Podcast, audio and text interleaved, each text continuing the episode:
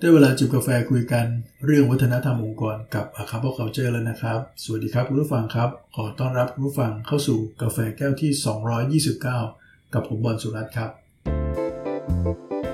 It's time for a cup of culture podcast. Let's grab a cup and sit back. ในท่ามกลางของโควิด -19 แล้วเราต้อง work from home กันแบบนี้เนี่ยมี หลายๆเรื่องเลยนะครับที่เป็นสิ่งที่เราไม่เคยประสบมาก่อน และผลของมันเนี่ยก็ส่วนใหญ่จะไปในทางที่ไม่ค่อยประทับใจเท่าไหร่นักนะครับ หลายๆ องค์กรเริ่มตระหนักถึง productivity หรือ efficiency ที่มันเริ่มลดน้อยถอยลงนะครับในการทำงานผ่านรูปแบบที่เราไม่ได้เจอหน้าเจอตากันแบบนี้นะครับ ความสัมพันธ์ในองค์กรเองก็ตามนะครับ หรือแม้กระทั่งการที่เราจะรักษาวัฒนธรรมองค์กรดีๆสำหรับองค์กรที่ให้ค่ากับเรื่องนี้เนี่ยเราก็พบปัญหานี้เยอะเลยครับตัวอย่างที่เล่ากันใน EP ก่อนๆนะครับว่าหลายองค์กรพบว่าคนเก่งๆเนี่ยเริ่มที่จะคิดจะออกจากงาน อยากเปลี่ยนงานกัน เพราะว่าเขาเริ่มจะเบื่อกับสภาพที่เป็นอยู่ เขาอยากจะไปหาอะไรใหม่ ๆ บ้างละมีเรื่องหนึ่งครับคุณผู้ฟังที่ ต้องบอกเลยครับว่าเป็นปัญหาใหญ่เลยนะครับ เพราะว่าเรายังไม่เคยอยู่ในเหตุการณ์ที่ต้องทำงานแบบของใครของมันอยู่บ้านใครบ้านมันแบบนี้นะครับ มายาวนานขนาดนี้มาก่อนนั้นเรื่องของเบิร์นเอาท์ครับ เป็นเรื่องที่เกิดขึ้น หลาย ๆ คนเนี่ยต้องประชุมกันวันหนึ่ง6 7มิ팅เป็นเรื่องปกติเลยนะครับ เข้าอันนี้ออกอันนั้นต่อกันแบบติดๆเลยนะครับ อันนี้ยังไม่รวมเรื่องของทั้งอีเมล ทั้งไลน์ทั้งโทรศัพท์ที่ยังมีมากเหมือนปกติอยู่ด้วย เพราะฉะนั้นการทำงานอย่างต่อเนื่องยาวนานแบบนี้เนี่ยอาการที่เราจะเกิดความเครียดอย่างสะสมในการทำงานเนี่ยมันต้องเป็นเรื่องที่หลีกเลี่ยงไม่ได้ครับ จริงๆ แล้วเรื่องเบิร์นเอาท์เนี่ยนะครับ หรือการเครียดสะสมเรื้อรังจากการทำงานเนี่ยมันมีการศึกษาเรื่องนี้มา4-50ปีแล้วนะครับ แต่ว่ามันมาพีคมากๆกับช่วงนี้แหละครับ จริงๆก็ก่อนโควิดเนี่ยมันเป็นช่วงที่ dynamic ในการทำงานของคนเริ่มเปลี่ยนไป เรามีอินเทอร์เน็ต เรามีเรื่องของแอปพลิเคชันต่างๆ เทคโนโลยีต่างๆ มาช่วยติดตามการงานเนี่ยมันทำให้คนเนี่ยต้อง productive มากขึ้น ต้อง active มากขึ้น นั้นก็เป็นธรรมดาครับพอต้องทำงานนานขึ้นนะครับ แล้วก็ชีวิตก็มีแต่เรื่องงานงานงานงานอย่างเงี้ยนะครับ มันก็เลยทำให้ความรู้สึกเครียดจากงานเนี่ยมันเป็นสิ่งที่ต้องเกิดขึ้นแน่นอนนี้พอมาอยู่ในช่วงที่เราต่างคนต่างอยู่ บ้านใครบ้านมันแบบนี้เนี่ยมันมีปัจจัยอื่นๆอีกมากมายเลยครับ ที่เป็นเหตุทำให้คนเกิดอาการเบิร์นเอาท์คนที่ไม่เคยเป็น ก็กลับเป็นด้วยนะครับ งานวิจัยของมหาลัยแคลิฟอร์เนียเนี่ยนะครับเขาบอกอย่างนี้ครับว่าตัว burnout จริง ๆ แล้วเนี่ยมันเกิดจาก 6 สาเหตุหลักๆ ด้วยกันครับ อันแรกเลยก็ตรงไปตรงมาเลยครับ งานมีมากกว่าเวลาที่เรามีอยู่ แล้วพอช่วงโควิดนี่กลายเป็นว่าเราถูกเข้าถึงได้ง่ายกว่านะครับจริงไม่ยากขึ้นนะเพราะว่าเราจะอยู่ที่หน้าจอตลอดเวลาเดี๋ยวติ้งติ้งขึ้นมาแล้วถูกไหมครับ แล้วก็การประชุมต่างๆเนี่ยมันถูกจัด แล้วการประชุมหลายๆอย่างเนี่ยมันไม่ถูกวางแผนล่วงหน้าก็มีเยอะเลยนะครับมันงานมันก็จะมีเยอะขึ้น แต่เวลาของเราเนี่ยโอเค บางคนบอกว่าได้เวลาจาก การที่ไม่ต้องเดินทางนะครับ แต่เชื่อไหมครับว่าเอาเข้าจริง ๆ แล้วเนี่ยปริมาณของงานที่เพิ่มขึ้นมามันมากกว่ามากกว่าเวลาที่เราลดไปจากการเดินทางซะด้วยซ้ำไปครับ อันนี้ยังไม่รวมกับการที่ว่าแต่ละคนเนี่ยจะต้องอยู่ในท่ามกลางอะไรอะต้องดูแลลูกไปด้วยเพราะว่าลูกก็ไม่ได้เรียนโรงเรียนนะต้องเวิร์กต้องเรียนจากที่บ้านไม่ต้องแบ่งเวลามาให้กับลูกด้วย แบ่งเวลาไปกับคนในครอบครัว เพราะว่าตัวเองอยู่บ้านแล้วเนี่ยมันก็เลยจะต้องทำ สิ่งอื่นไปด้วยเนี่ย มันก็เลยกลายเป็นว่า เวลาก็เหลือน้อยลงไปอีกครับ ประการที่ 2 ก็คือว่าเบิร์นเอาท์เนี่ยนะครับสาเหตุเกิดจากการที่บุคคลนั้นเนี่ยจะรู้สึกว่าตัวเองเนี่ยขาดความสามารถในการที่จะควบคุมจัดการสิ่งต่างๆ ของตัวเอง ถ้าสมมติว่าคนที่มีทักษะในการบริหารจัดการงานได้ดีเนี่ยนะครับเบิร์นเอาท์ก็จะน้อยนะครับอย่างเช่นเขามีเรื่องของการบริหารเวลาเก่งนะครับ หรือรู้จักที่จะมอบหมายงานเก่งผู้จัดการหรือว่าหัวหน้างานหลายๆคนก็ delegation เก่ง หรือว่าเขาเริ่มที่จะผ่องถ่ายความรับผิดชอบไปให้กับคนรอบๆข้างได้ สร้างคนรอไว้แต่เนิ่นๆงานมันก็จะไม่มากระจุกกับตัวเองถูกไหมครับ อันนั้นมันก็ก็จะดีไป แต่ว่าถ้าสมมติว่าเราขาดทักษะพวกนี้นะครับ มันก็มาลงที่ตัวเรานะครับ อันนี้เบิร์นเอาก็จะมากขึ้นนั่นเองประการที่ 3 เลยเนี่ยนะครับ การที่เราทำงานมากขึ้นนะครับ ใช้ความพยายามมากขึ้นเนี่ยกับไม่ได้รับอะไรตอบแทนมา ก็ยิ่งทำให้คนรู้สึกว่าการทำอะไรต่างๆเนี่ยมันเหมือนไม่ได้มีเป้าหมายอะไร หรือทำแล้วเหมือนไม่ได้อะไร มันก็ยิ่งสะสมความเครียดเพราะทำไปมันจะเกิดความคิดแง่ลบกับสิ่งที่ตัวเองทำมากขึ้น ไม่ไม่ใช่เรื่องแง่บวกนะครับแล้วก็ทำไปก็ไม่ได้มีความหวัง ว่าสิ่งที่ตัวเองทำไปเนี่ยมันจะมีผลที่ดีต่อเราในอนาคต หน้าที่การงาน หรือ reward อะไรต่างๆ ที่ชัดเจนนะครับ ประการที่ 4 เลยก็คือเรื่องของการที่ไม่มีการ support ของกันและกันนะครับถ้าเรามี community มีกลุ่ม มีเพื่อนๆนะครับคอยสนับสนุน support สร้างบรรยากาศเหล่านี้เกิดขึ้น เขาพบว่า burnout ในองค์กรที่มีความแข็งแรงในเชิงของกลุ่มก้อนแบบนี้เนี่ยมันช่วยได้นะครับงั้นเวลามีอะไร อย่างเช่นไม่ว่าจะเป็น support ในเชิงของงานเองก็ตาม อย่างเช่นงานล้นมือเขากล้าที่จะขอความช่วยเหลือจากเพื่อนนะครับกล้าที่จะผ่องถ่ายงานไปให้กับคนข้างๆ แม้จะไม่ใช่ลูกน้องตัวเองก็ตามเนี่ยนะครับ หรือในขณะเดียวกันเขากล้าที่จะผ่องถ่ายงานไปให้หัวหน้าเขาอ่าอย่างเงี้ยนะว่าในบางสิ่งแวดล้อมมันทำแบบนี้ได้นะครับ ที่มีวัฒนธรรมดีๆ หรือว่าเขาสร้างสิ่งแวดล้อมในการทำงานที่เป็นเชิงบวกแบบนี้มานะครับ แต่ถ้าไม่มีเนี่ย burnout ยิ่งเกิดขึ้น อันนี้ยังไม่รวมเรื่องของ support ทางจิตใจด้วยนะครับ เพราะว่าบางคนก็งานหนักแล้วหนักกายแล้วเนี่ยแต่ถ้าสมมุติว่ามีคนคอยให้คำปรึกษา มีคนคอยห่วงใยดูแล ความรู้สึกกันอย่างเงี้ยบางทีมันก็อาจจะพอไปได้ครับผมประการที่ 5 นะครับ ก็คือการกวาดขัดความเท่าเทียมกันนั่นเองนะครับพูดง่ายๆคือว่าการแบ่งงานหรือว่าการ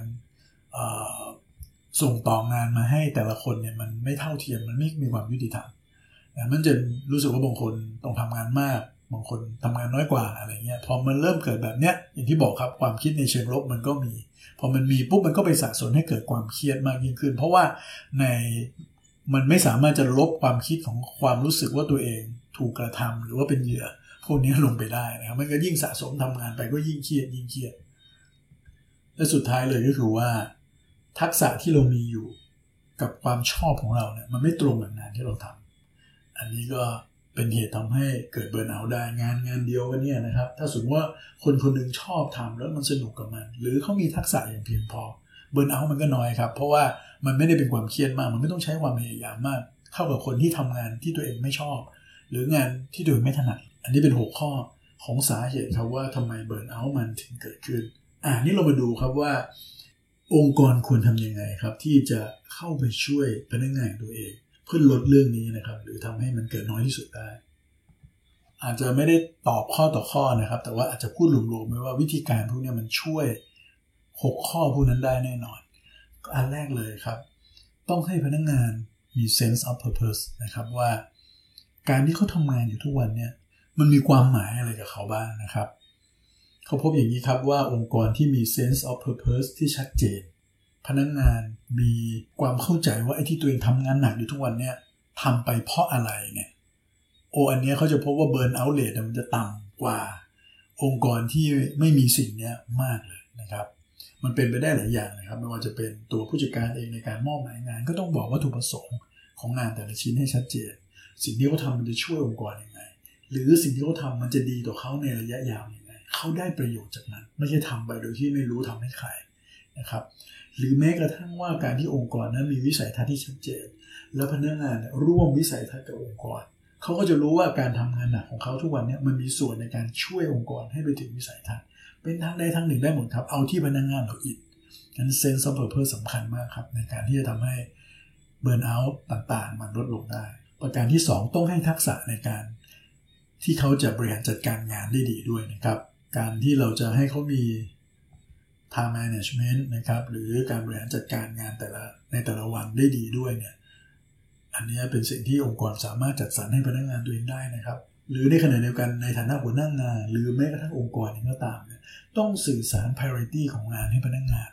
ทราบชัดเจนว่าในงานที่มีทั้งหมดหรือที่เขามีทั้งหมดอะไรคือสิ่งที่สำคัญที่สุด เพราะไม่อย่างนั้นเนี่ยมันมี2ออย่างครับ เขาไปเอาเรื่องเขาไปให้เวลากับเรื่องที่ยังไม่รีบ หรือไปให้เวลากับเรื่องที่มันสำคัญน้อย เพราะเขาไม่รู้ว่าชิ้นไหนมันสำคัญมาก ชิ้นไหนมันรีบนะครับงั้นถ้าเรามีความชัดเจนใน priority แบบเนี้ยให้เขาเห็นภาพที่ตรงกับเราเนี่ย burnout ก็ลดลงได้ เขามีทิปเพิ่มเติมนะครับว่าอย่างเช่น ผู้จัดการเนี่ยนะครับก็ควรจะมี checklist แบบนี้ในใจตัวเองนะครับ เวลาที่ตัวเองจะมี meeting สักอันเนี่ยถาม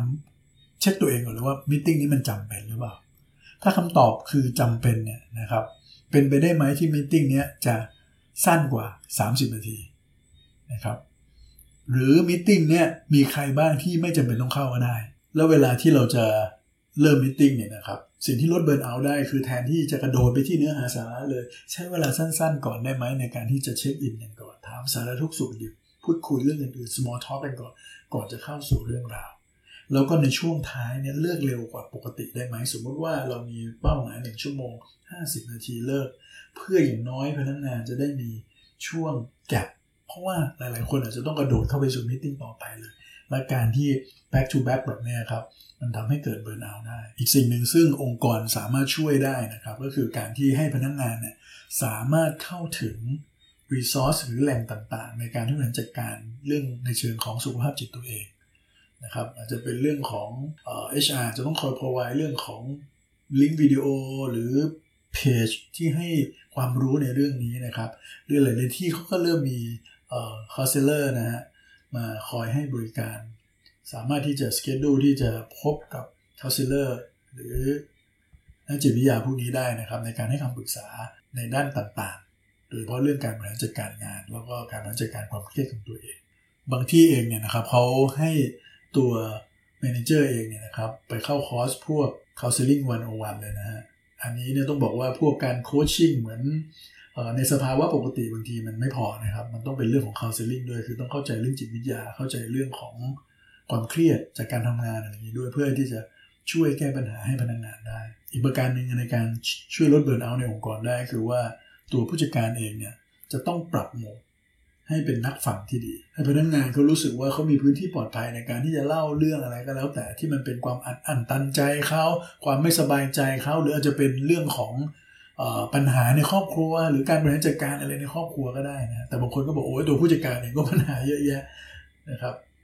อันนี้ตามลำดับชั้นก็ต้องทำนะบางทีเห็นใจนะครับ คนที่เป็นผู้จัดการตรงกลางเหมือนกัน เพราะว่าถ้าตัวเองทำแบบนี้ตัวเองก็มีปัญหาเหมือนกันพอไปรับปัญหาของทีมมาอีกก็จะพบปัญหาอย่างนี้อีกเพราะฉะนั้นเนี่ยในระดับสูงเองที่อยู่ในสูงขึ้นไป ก็ต้องทำแบบนี้กับระดับผู้จัดการเช่นเดียวกันนั้นก็ต้องทำกันเป็นลำดับขั้นนะครับอย่าปล่อยให้ผู้จัดการเองเนี่ยเขาเดียวดายกับเรื่องแบบนี้ เพราะว่ามีงานวิจัยเขาบอกอย่างนี้ครับว่า ปกติแล้วเนี่ยคนทำงานเนี่ยจะพูดว่าตัวเองสบายดี ทั้งหมด 14 ครั้งเวลาถามว่าช่วงนี้เป็นไงบ้างทุกคนบอกว่าโอเคสบายดีอะไรเงี้ยนะครับ การบอกว่าสบายดีนะโดยปกติแล้วจะพูดประมาณสักสัปดาห์ละ 14 ครั้ง แต่ใน 14 ครั้งเนี่ยมีแค่ 19%นั่นเองครับที่เขาหมายความว่าแบบนั้นจริง ๆ หรือเขาสบายแบบนั้นจริงๆอย่างที่เขาพูดนั่นจะเห็นไหมครับว่า ถ้าไม่ใช่คนที่ใช่หรือไม่ใช่สถานการณ์ที่มันโอเคเนี่ยเขาก็จะไม่พูดความจริงออกมา แล้วพอเขาเก็บไว้กับตัวเองเบอร์นาก็เกิดครับและนี่เป็นที่เป็นเทคนิคซึ่งองค์กรต่างๆ พอทำได้นะครับ กับพนักงานตัวเองที่จะลด เรื่องเบิร์นเอาและแน่นอนครับผลดีต่างๆ มันจะกลับมาที่องค์กรแน่นอนนะครับลงมือก่อนครับ ก่อนที่มันจะสายเกินไป ก่อนที่เราจะสูญเสียคนเก่งๆของเราไปและแน่นอนก็คือ productivity ของงานต่างๆ มันก็จะลดน้อยถอยลงด้วย ถ้าสมมติว่าพนักงาน มีความเครียดสะสมหรือเครียดแบบเรื้อรังแบบนี้ในการทำงานครับ แล้ววันนี้กาแฟหมดแก้วแล้วครับอย่าลืมนะครับ ไม่ว่าเราจะตั้งใจหรือไม่ก็ตามเนี่ยวัฒนธรรมองค์กรจะเกิดขึ้นอยู่ดีครับตรงไหนเราไม่ได้สร้างวัฒนธรรมในแบบที่เราอยากเห็นกันละครับสวัสดีครับ And that's today's Cup of Culture. See you again next time.